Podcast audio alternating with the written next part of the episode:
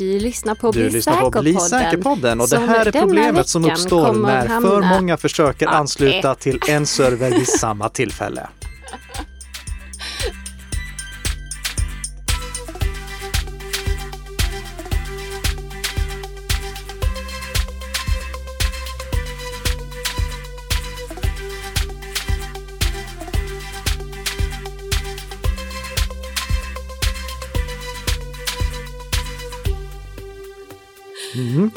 Och med den inledningen så kan vi konstatera att det vi ska prata om nu, det är det som händer när för många anslutningar i form av eh, poddpratare försöker nå ett och samma mål, det vill säga dina öron samtidigt. Vi ska prata om överbelastningsattacker i den här podden som heter Bli säker-podden och som hostas av Karl-Emil Nicka och mina damer och herrar, hon är tillbaka, Tessa Mark! Wow, vilken härlig eh, inledning. Så här stående ovationer nästan. Ja, det kanske får lägga in någon sån här cheesy ljudeffekt där också för att det ska bli så här riktigt maffigt. Gärna det, gärna det. Har du haft en skön semester? Ja, det har varit väldigt, väldigt bra. Mm. Men det är väldigt skönt att vara tillbaka också. Roligt att höra och skönt att ha dig tillbaka här som poddpartner i den här podden som produceras i samarbete mellan Nika Systems och Bredband2.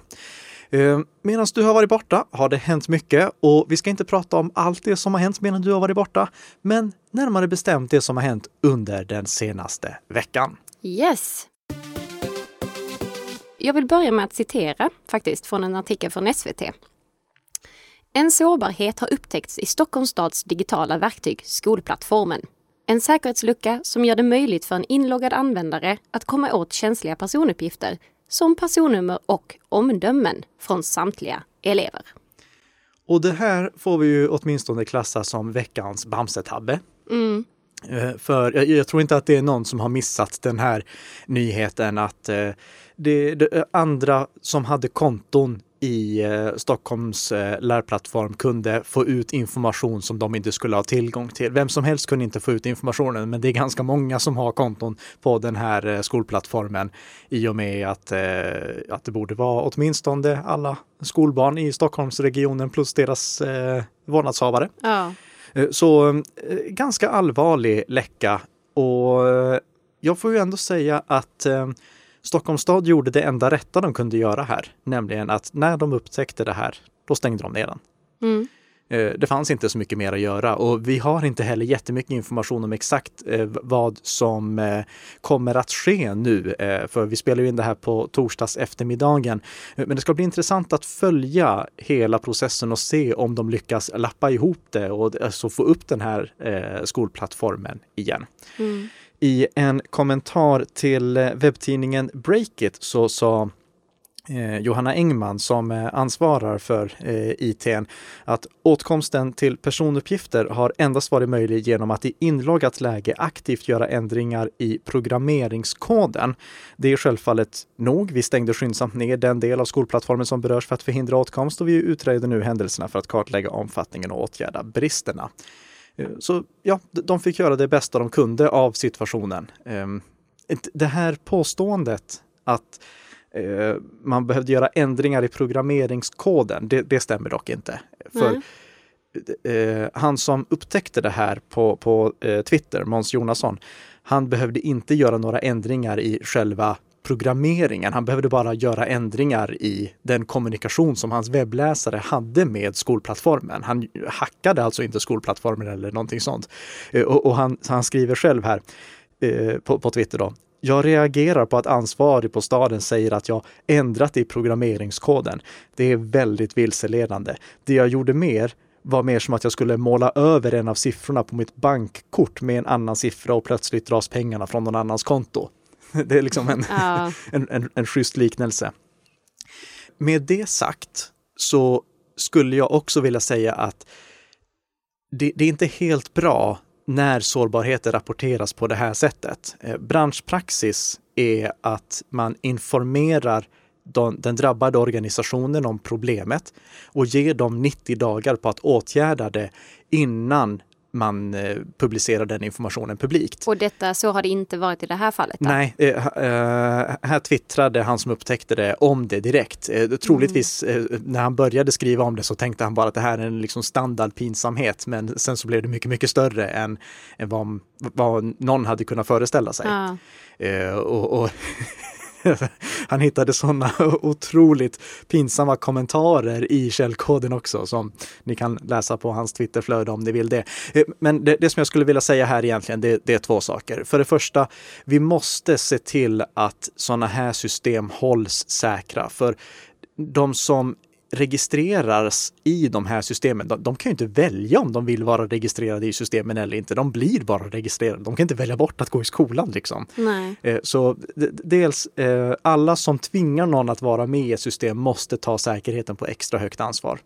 Eh, extra högt ansvar, extra stort ansvar heter det. Mm. Och sen för det andra, om du som lyssnar på den här podden någon gång upptäcker en säkerhetsbrist, tänk på att inte göra den informationen publik direkt, utan följ branschpraxis, meddela organisationen och ge dem 90 dagar på att åtgärda det innan du gör det publikt. För risken är ju annars att någon illvillig person som inte är lika snäll som du som gör det för att hitta säkerhetsbrister och hjälpa de här organisationerna att förbättra sina system. Att någon illvillig person eh, försöker attackera och exfiltrera informationen som man kan göra med hjälp av den upptäckta sårbarheten. Mm. Det ska bli intressant att följa i alla fall vad som händer härnäst. Ja. Då går vi vidare till nästa snabba. Mm. I avsnitt 27 så pratade vi om eh, Kazakstan och eh, farliga certifikat. Mm, det, det, var då jag sa att man skulle skrika för livet ifall det skedde i Sverige. Exakt. Och nu har det ju då visat sig att eh, Chrome och eh, Firefox har vidtagit åtgärder för att skydda då användarna. Ja, vi diskuterade hur de borde göra det här på det bästa sättet och att det egentligen inte fanns något bästa sätt utan alla sätt som de kunde försöka skydda sina användare hade nackdelar. Men nu har i alla fall både Chrome och eh, Firefox valt att blockera det här skadliga certifikatet eh, så att det inte går att eh, använda, så att inte det skadliga certifikatet kan lura Chrome och Firefox att det är en säker anslutning, även om det i själva verket inte är det. Det var ju ändå lite glädjande nyheter. Ja, de, de var tvungna att göra någonting åt det ja. i alla fall. Och det här, det var kanske det bästa de kunde göra åt det. Nu får vi se vad Kazakstan gör. Som jag sa i det avsnittet så misstänker mm. jag att de nu bara kommer hitta på sin egen webbläsare som de tvingar alla att använda. Men förhoppningsvis så kan det här i alla fall fördröja det lite och kanske kan de eh, idioterna som föreslog det här komma på att, eller inse att det här är en väldigt, mm. väldigt, väldigt dålig elak idé. Ja, vi håller verkligen alla tummar och tår för det där. Nu, nu inser jag att nu, i de två senaste poddarna har jag kallat folk både för idioter och för sopor. det börjar bli lite, så här, lite hårdare ton i ja, den här podden det, det, det, och med det sagt så går vi vidare till den sista snabba här då. Ja. Ja. Mm. Det är dags att uppdatera VLC. Just det. Eh, VLC är ju en fantastisk eh, mediaspelare. Eh, en gång för några poddar sedan då rapporterade vi om ett problem som inte visade sig vara ett problem. Vi gick ut med rättelse om det också. Men nu finns det i alla fall några sårbarheter som är upptäckta och åtgärdade och därför så skulle jag vilja uppmana alla att uppdatera VLC på sina datorer så att man har de senaste uppdateringarna installerade och skyddar sig mot de hot som finns. Mm. Och, och, en sak till. Passa på också med anledning av det här att gå igenom vilka mediaspelare du har installerat på datorn. För jag misstänker att det finns väldigt många lyssnare där ute som har gamla mediaspelare installerade som inte används längre. Men mediaspelare är svåra att hålla säkra. Så se till att du inte har en gammal utdaterad mediaspelare installerad. Kolla till exempel om du eh, Quicktime på Windows till exempel. Quicktime mm. underhålls inte på Windows längre. Se till att avinstallera det om du har det. Eh, och om eh, Media Player Classic Home Cinema, det var en fantastisk mediaspelare under många år som jag använde väldigt flitigt. Den underhålls inte längre så den måste du avinstallera ifall du har den. Eh, massa gamla codec-paket. Ni som laddade ner film eh, för, ja ni kanske fortfarande gör det, men eh, i alla fall eh, för tio år sedan när man laddade ner film, då var det populärt att installera codec-paket för att kunna spela upp alla typer av filmer. Få bort allt sånt skräp från datorn så att det inte ligger kvar och stökar. Mm. Bra! Är vi, ska vi kicka igång veckans huvudämne? Det tycker jag. Och det är ju ett som jag vill säga är ett spännande ämne. Mm, det det, det eh, håller jag med om. Ja. Eh, det, det, är ett spännande ämne. vi ska Men... ju snacka om överbelastningsattack. Ja. Ja. Eh, eller DDoS-attacker som det också kallas. Ja, och vad står nu DDoS för? Ja, förra gången jag pratade om det här så glömde jag ju säga vad det står för. Eh, Det står för Distributed Denial of Service Attack. Och denial of service är alltså att man inte kan komma åt någonting. Distributed betyder att det är flera, eh, att det är en distribuerad attack, att det är många olika aktörer som är involverade. Det är inte bara en enskild aktör som attackerar. Mm. Och vi kör en liten sån här liten twist på inledningen. Eh, Vill du liksom förklara lite här då, vad är det här? Ja, eh, jag- ska göra det alldeles strax med Ja. ett tydligt exempel. Okej. Men jag skulle först vilja att du tänker dig tillbaka till när du senast julhandlade på Black Friday. Du, du, du minns Black Friday i fjol? Ja. Då fick du massa sådana här mejl som hade bra kampanjer på olika produkter. ja Och så suck. stod det att de skulle släppas klockan 00.00 på natten. Ja. Vad hände med de här webbplatserna klockan 00.00 på natten när alla skulle försöka köpa samtidigt? ja, men det slutar ju fungera. Ja, de gick ner på knäna. Mm. För Ehm, en webbserver kan bara ta emot ett visst antal anslutningar samtidigt, precis som dina öron kan bara lyssna på antingen mig eller Tess samtidigt. En webbserver kan lyssna på fler än min och Tess dator samtidigt, men inte på hur många som helst. Ju kraftfullare servern är, desto fler anslutningar kan den lyssna på. Men det finns ändå en gräns på hur många webbläsarbesök som den kan ta emot på en och samma gång. Och det som händer då om för många ansluter samtidigt, när det till exempel är en, eh, ja, en, en jättekampanj eller biljettsläpp eller, Eller en riktigt sånt. bra konsert man vill gå på. Ja, precis. Med Ja. Busta Rhymes kanske. Ja, kanske. Eller Mange Schmidt. Exakt. Ja, eh, då, eh, då är det för många som besöker samtidigt och då går sajten till slut inte att komma åt. Mm. Eh, det blir en denial of service. Och det är ju lite jobbigt när det sker, även om eh, troligtvis så får de här företagen sälja väldigt mycket så de är glada för det. Men det är ändå jobbigt när det inte går att komma åt en sajt. Men ibland då är det mycket, mycket värre än att det bara är en kampanj eller eh, ett biljettsläpp som orsakar det här. Mm. Och jag skulle därför vilja berätta för dig vad som hände mars 2016. Oh, spännande. Det var, jag tror det var en lördagkväll. Eh, jag, jag satt i eh, eh, min lektionssal och höll på att fixa med nätverket där. Mm. Och då upptäckte jag att det gick inte att komma åt Aftonbladet. Och det gick inte att komma åt Expressen. Eller Dagens Nyheter. Eller Dagens Industri. Eller Svenska Dagbladet. Och det berodde inte på att det hade skett något sånt här världsomvälvande, någon jättenyhet där alla skulle in och besöka de här sajterna samtidigt. Nej. Utan det var för att det pågick en överbelastningsattack mot de här sidorna. Där angripare såg till att massvis av uppkopplade datorer och enheter skickade besök till de här sidorna så att de gick på knäna och inte kunde ta emot riktiga besökare utan bara de här falska besökarna. Ehm, Men varför vill, varför liksom? Varför vill man göra det? Ja, det kan finnas många olika anledningar. Det finns ibland politiska skäl till att en webbplats slås ut. Mm. Eh, Det finns eh, ibland ekonomiska anledningar till det. Om det är någon som eh, tjänar på att inte ha en webbsida uppe vid ett specifikt tillfälle. Eh, Angriparna kan ha väldigt många olika bakomliggande motiv. Mm. Men resultatet är densamma. Webbplatsen går inte att komma åt. Och anledningen till att vi pratar om det den här veckan, det är ju det som hände i fredags efter att vi hade sänt förra avsnittet. Ja. För då gick det inte att komma åt Storstockholms lokaltrafik. SL.se gick inte att komma åt. Det gick inte att köpa biljetter i eh, SL-appen. Det gick inte att köpa biljetter på webben. Och eh, trafiktavlorna visade bara liksom, tidtabellen istället för att visa aktuell realtidsinformation. Det var ju bra att de visade tidtabellen i alla Någonting, fall, så ja. att de visade något. Mm. Men det berodde också på en överbelastningsattack. Elin Lindström som är informationsansvarig på SL, hon sa det är den största DDoS-attack vi sett på åratal. Mm. Ehm, nu är det åtgärdat, men igen, det, det var någon som hade intresse av att sänka SL.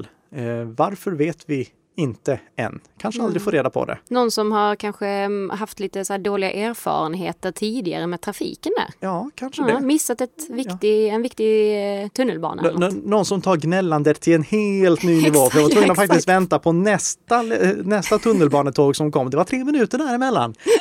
Eh, Aj, aj, aj. Ja, men den kan man ju känna igen liksom. Ja.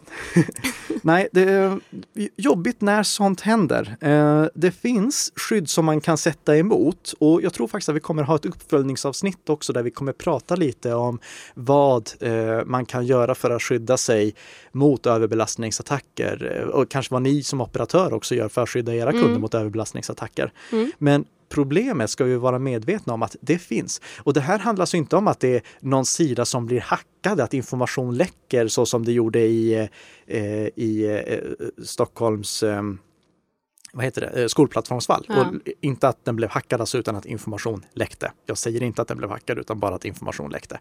Det var två olika exempel där. Mm. Men utan det är bara att en sida inte blir tillgänglig. Och det här kan bli väldigt allvarligt ifall, liksom, eh, tänk dig till exempel att det skulle vara val och det inte går att komma åt valsidan. Nu, nu, men- nu har vi inte elektroniska val, tack och lov, här i Sverige.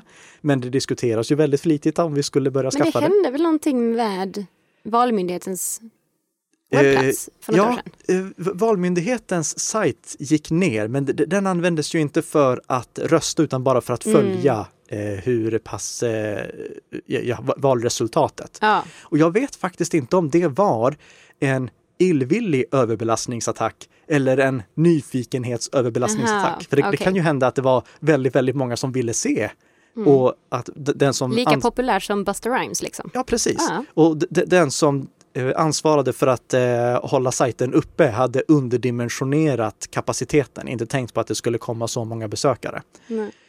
Eh, men något som jag däremot vet att var illvilligt, det var det som skedde oktober 2016. Okej. Och anledningen till att jag vill gå tillbaka till den här, det är att det här är mig veteligen den mest omfattande överbelastningsattacken eller DDoS-attacken vi har sett. Oktober 2016 så var det ett gäng sajter som inte gick att komma åt. Du kan få en liten lista här. Jag har valt ut några av dem. Mm, berätta gärna. Amazon, Mhm. de är ganska stora. De är ganska stora. Ja. Mm. BBC, ja. CNN, The Mhm. Guardian, HBO, Krisinformation.se, Myndigheten för samhällsskydd och beredskap, Netflix, New York Times, Paypal, Playstation Network, Reddit, regeringen.se, Slack, Soundcloud, Squarespace, Spotify, Starbucks, Twitter, Wall Street Journal, Xbox Live, Hjälp. Men Och, alltså det är helt otroligt. ja, och, och, och den här, det här var bara ett urval. Det finns över 1100 till sajter Men som gick ner i samband med det här. Och hur, lång, alltså, hur länge låg de nere då? Det, det- varierade väldigt mycket Okej. mellan olika sajter och det varierade också beroende på varifrån eh, man anslöt. Så olika delar av världen eh, blev eh, sajterna oåtkomliga för vid olika tillfällen och i olika utsträckning. Men hur kommer det sig att alla de här blir samtidigt? För att det skedde en överbelastningsattack som inte var mot de här sajterna utan Mm. mot en aktör som alla förlitade sig på, dyn.com. Dyn.com fyllde eh, och fyller än idag en central roll för DNS-hanteringen. Vi pratade om DNS i ett tidigare avsnitt, alltså det här systemet som översätter mellan domännamn och IP-adresser. Mm. Och genom att attackera dyn.com påverkades alla dessa sajter. Åh. Den var väldigt, väldigt jobbig för många, den attacken. Mm. Men det som är intressant med den, det är hur den åstadkoms. För det här var inte liksom ett eh, gäng kriminella som använde sina egna datorer för att attackera, utan i det här fallet användes botnätet Mirai. Vad är det för någonting? Ett botnät är en sammanslutning av massvis av infekterade datorer eller andra uppkopplade enheter som kan fjärradministreras av en botnätsägare. Så eh, någon som eh, hittar sårbarheter i en, eh, eh, i en dators operativsystem eller i en internetuppkopplad eh, nätverkskamera eller router Mm. infekterar massa sådana enheter. Och sen säljer han eller hon den trafik som de kan ge upphov till till personer som vill utföra överbelastningsattacker.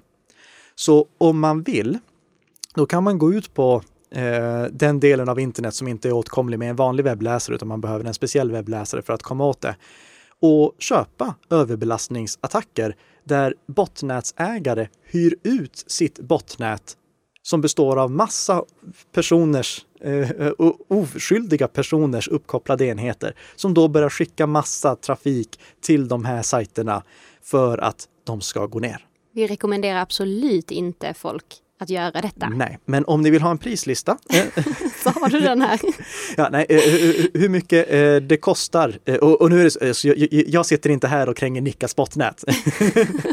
men priserna kan, jag kan länka till en rapport där man kan se lite om priserna. Det varierar självfallet jättemycket beroende på hur pass kraftfull sajten är som man vill slå ut, för det krävs ju olika mycket kapacitet. Mm. Men en standardsajt kan du liksom slå ut i en timme för en hundring om du känner för det. Ehm, det, det, det, är löjliga priser det handlar om. Men alltså om, om de skulle, låt säga att de använder bland annat min dator. Ja. För att göra detta. Kan jag göra någonting för att de inte ska kunna göra det? Eh, det är en jättebra fråga. Och det du måste göra det är att se till att den inte är infekterad. Mm. Eh, vi har inte pratat så mycket om varför man ska skydda sina enheter mot skadeprogram än. Vi kommer att prata mycket om det i höst tror jag. Mm. Men eh, en av anledningarna till att man ska skydda sina enheter är att de inte ska användas i sådana här överbelastningsattacker. För du som lyssnare vill ju inte att dina datorer eller dina övervakningskameror eller dina routrar används för att slå ut andras webbplatser på uppmaning från en botnätsägare.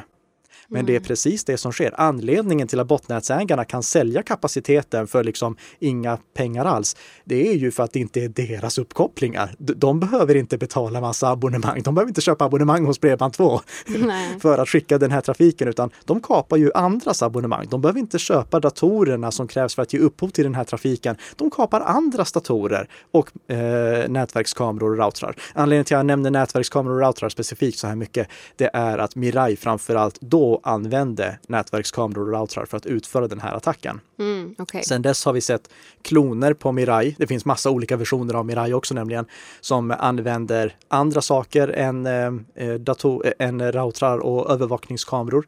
De kan till exempel använda uppkopplade presentationssystem som är populära i eh, företagssammanhang. Det, det finns massvis av uppkopplade produkter som Mirai eller olika typer av Mirai fokuserar på att infektera och sen använda för att ge upphov till trafik i sådana här överbelastningsattacker. Mm. Eh, men eh, rådet till er lyssnare är oavsett vad detsamma. Okay. Och det är att hålla era datorer uppdaterade. Att hålla er router uppdaterad. Den här är lite jobbigare, eh, men routern måste också hållas uppdaterad. Vi kanske bör ha ett avsnitt om just routersäkerhet, men om en router inte får automatiska uppdateringar från sin operatör, då måste man ofta själv logga in i den på månadsbasis och kolla om det finns nya uppdateringar att installera. Och det bör man göra på månadsbasis. Och jag skulle bara säga som en allmän tumregel, om er router inte har uppdaterats på ett, ett och ett halvt år, då bör ni faktiskt kontakta tillverkaren och fråga om den fortfarande får säkerhetsuppdateringar, för den kanske har blivit end of life mm. och då måste ni byta ut den. Och om ni då tyckte att den höll väldigt kort tid, byt till ett annat märke. Eh, ja. Det är väl det rådet jag kan ge där. Och sen se till att alla saker som är uppkopplade mot internet, alla sådana här häftiga internet of things-prylar, de måste också hållas uppdaterade. Se till att de får sina uppdateringar installerade så fort de är tillgängliga. Om en produkt inte längre får säkerhetsuppdateringar, låt bli att exponera den mot internet, för du vill inte att en eh, ja, sån här botnätsägare letar upp den och infekterar den.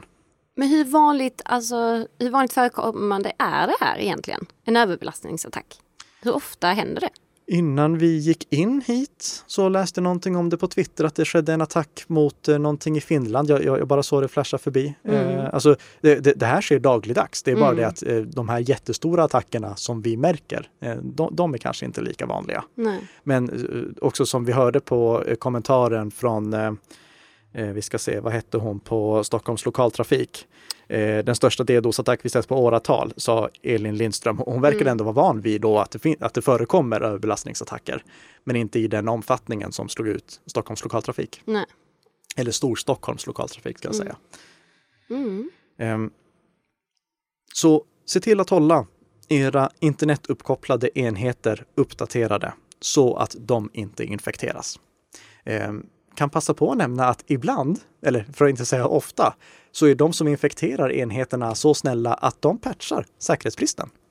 Okej. Ja. Ja. För de vill inte att något annat botnät ska komma och ta över.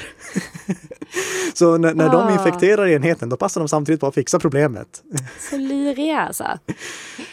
Ehm, Det finns mycket mer att prata om på det här ämnet. Eh, Mm. Inte minst, eh, vi vi kan prata om förstärkning av eh, sådana här attacker också, där eh, en enhet kan skicka lite, lite data och få det till att bli mycket, mycket mer data när det väl slår mot servrarna. Men jag tror att vi nöjer oss med den genomgången för det här avsnittet och hoppar in på veckans lyssnarfråga.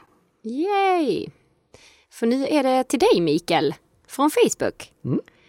Ehm, vi har ju då liksom kortat ner lite. Ja, det, det, det var väldigt lång fråga, men vi, det här är essensen i den. Ja, precis. Eh, hej och tack för er upplysande podd. Eh, detta har vi inte lagt till, jag och Nicka då, utan det är faktiskt Mikaels ord. Eh, jag hittade er podd i slutet på förra veckan och har nu lyssnat i kapp. Det är imponerande, 30 Det, avsnitt det är ändå. verkligen imponerande. Därav en fråga som rör de tidigaste avsnitten om lösenord. Om jag använder ord som finns i en ordlista så blir lösenordet lättare att knäcka. Kan man kompensera detta genom att kombinera flera ord som i exempel ovan samt gå upp i total längd? Om ja, vad rekommenderar du för minsta antal ord samt tecken? Mm.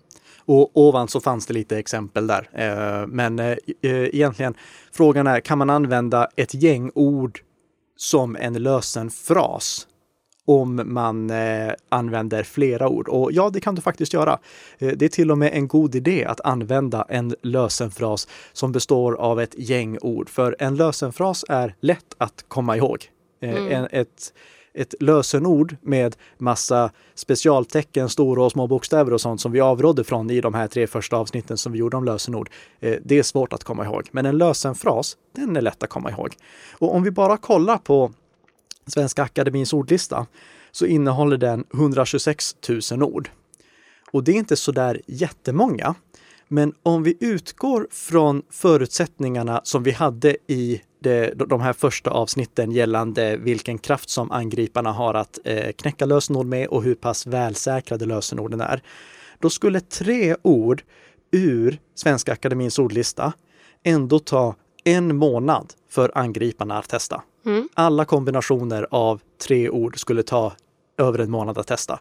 Och det innebär ju då att det tar över en halv månad att hitta rätt lösenord i genomsnitt. För det tar ju hälften så lång tid i genomsnitt att hitta det rätta lösenordet. Eh, Mer om det kan ni lyssna på i de här tre första avsnitten. Eh, Men det är inte jättemycket. Därför skulle jag rekommendera att man tar åtminstone fyra. För då tar det över 12 millennier att testa alla. Oj, Så, eh, och då, eh, då tar det sex millennier i genomsnitt att hitta det rätta. Så det är helt okej att använda en lösenfras. Det är till och med så att jag rekommenderar det. Se till att ha ett gäng ord, ha i alla fall fyra stycken, för det liksom, då blir det väldigt, väldigt, väldigt svårt att knäcka det lösenordet. Så länge som orden är slumpvis valda. Om de inte är slumpvis valda, utan det är en liksom vanlig eh, så inte jag heter Mikael liksom? Ja, nej, nej, nej, nej. Då, då, då, då, faller det här. Det, det här bygger på att det är helt slumpvis valda lösenord. Men då kan vi med en så liten ehm, liten uppsättning ord som 126 000 som är i Svenska Akademins ordlista ändå göra ett lösenord som inte går att knäcka i praktiken. Och det är ju ingenting som hindrar att man tar ord som inte finns i Svenska Akademins ordlista. Alltså, e- eller böjer ordet. Det här är ju bara baserat på grundformerna av orden. Så fyra ord som liksom inte är superkort utan fyra ord slumpvis utvalda. Då har du en säker lösenfras och det är ett mycket gott lösenord att ha. Härligt! Hoppas vi att Mikael är nöjd med det svaret då. Eh, Eh, och sen ska jag då bara flika in här att man får inte glömma att eh, ändå använda en lösenordshanterare eftersom det, det hjälper inte att ha lösenfraser ifall man har 90 olika lösenord att hålla koll på. Då kommer man ändå inte kunna komma ihåg 90 olika lösenfraser. Så ha en lösenfras till din lösenordshanterare och sen så kan du generera jättelånga struntsaker med din lösenordshanterare. Så som vi gick igenom i avsnittet om lösenordshanterare. Och så slår du på tvåstegsverifiering också när du ändå håller på så blir jag jätteglad. Och vet du mer vad jag blir glad för? Nej. Jag blir glad för om någon vill skicka in en till veckans lyssnarfråga, för då händer det precis som händer nu för Mikael, nämligen att eh, han får bli säkerboken som tack för att han skickade in veckans lyssnarfråga. Och det är inte fy skam. Nej, det är det inte. Det, den vill ni definitivt ha. Eh, och om ni inte vill beställa den fraktfritt från nikasystems.com så kan ni försöka i alla fall få den genom att skicka in veckans lyssnarfråga.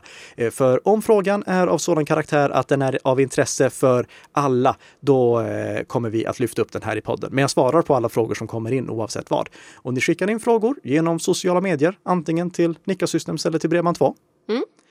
Vi finns överallt. På båda de här ställena kan ni också välja att prenumerera på podden. För gör ni det, då missar ni inte något avsnitt när vi så här varje fredagsmorgon sitter och underhåller er för att göra er lite säkrare för varje vecka som går. Och nu är ju Tess tillbaka också, så Så nu är ordningen nu återställd. är va? ordningen återställd. Eh, Hon och jag är tillbaka nästa vecka igen. Tack så jättemycket för att ni har lyssnat. Hej då! Trevlig helg! Hej då.